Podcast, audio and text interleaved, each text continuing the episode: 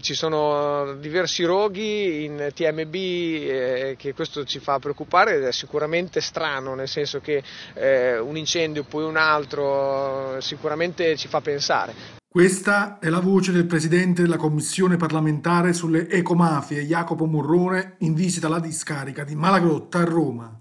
Il sito è interessato da molti roghi nelle ultime settimane. Questa è ad alta velocità oggi 11 gennaio 2024, anno secondo della guerra, anno quarto dalla pandemia. Ben trovati da Giuseppe Manzo. Ad alta velocità. Notizie e pensieri pendolari.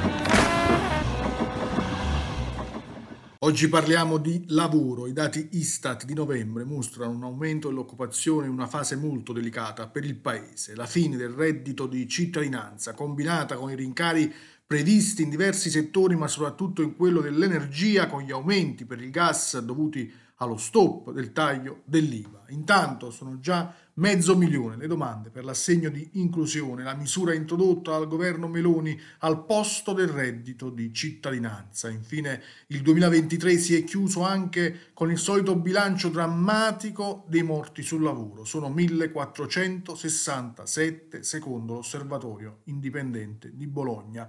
Quali emergenze e quali priorità per il lavoro e per le tante questioni sociali in questo 2024, lo chiediamo al vicepresidente nazionale delle ACLI, Stefano Tassinari. Ascoltiamo. La crescita dei numeri occupati è certamente un dato positivo, dopodiché non bisogna illudersi e non bisogna utilizzare questo dato per dire che va tutto bene, per una serie di motivi. Intanto con i numeri di spesa pubblica che abbiamo in questi anni, straordinari, boccate d'ossigeno, 150 miliardi in più di spesa pubblica rispetto a quanto lo Stato ha incassato solo nel 2022, sono anni straordinari, non si può paragonare questi anni di grande spesa pubblica e grandi investimenti con gli anni precedenti alla pandemia.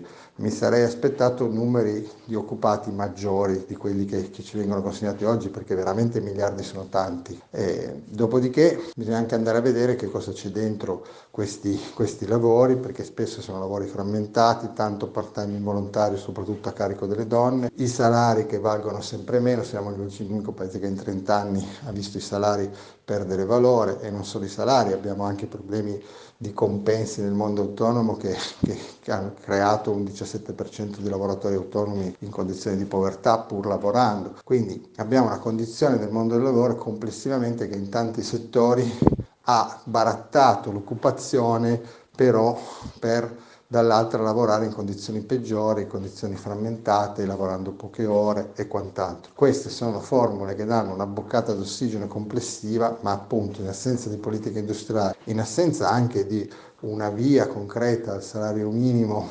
valorizzando anche i contratti collettivi, ma che sia immediata e politiche soprattutto di formazione e di istruzione il futuro non lo si fa solo con le boccate d'ossigeno. Questa puntata termina qui, vi ricordo, dalle 12 il notiziario GRS online con le sei notizie e attualità dall'Italia e dal mondo. Siamo anche su Facebook, Twitter, Instagram e TikTok. Prima di salutarvi, ecco cosa diceva Sandro Pertini.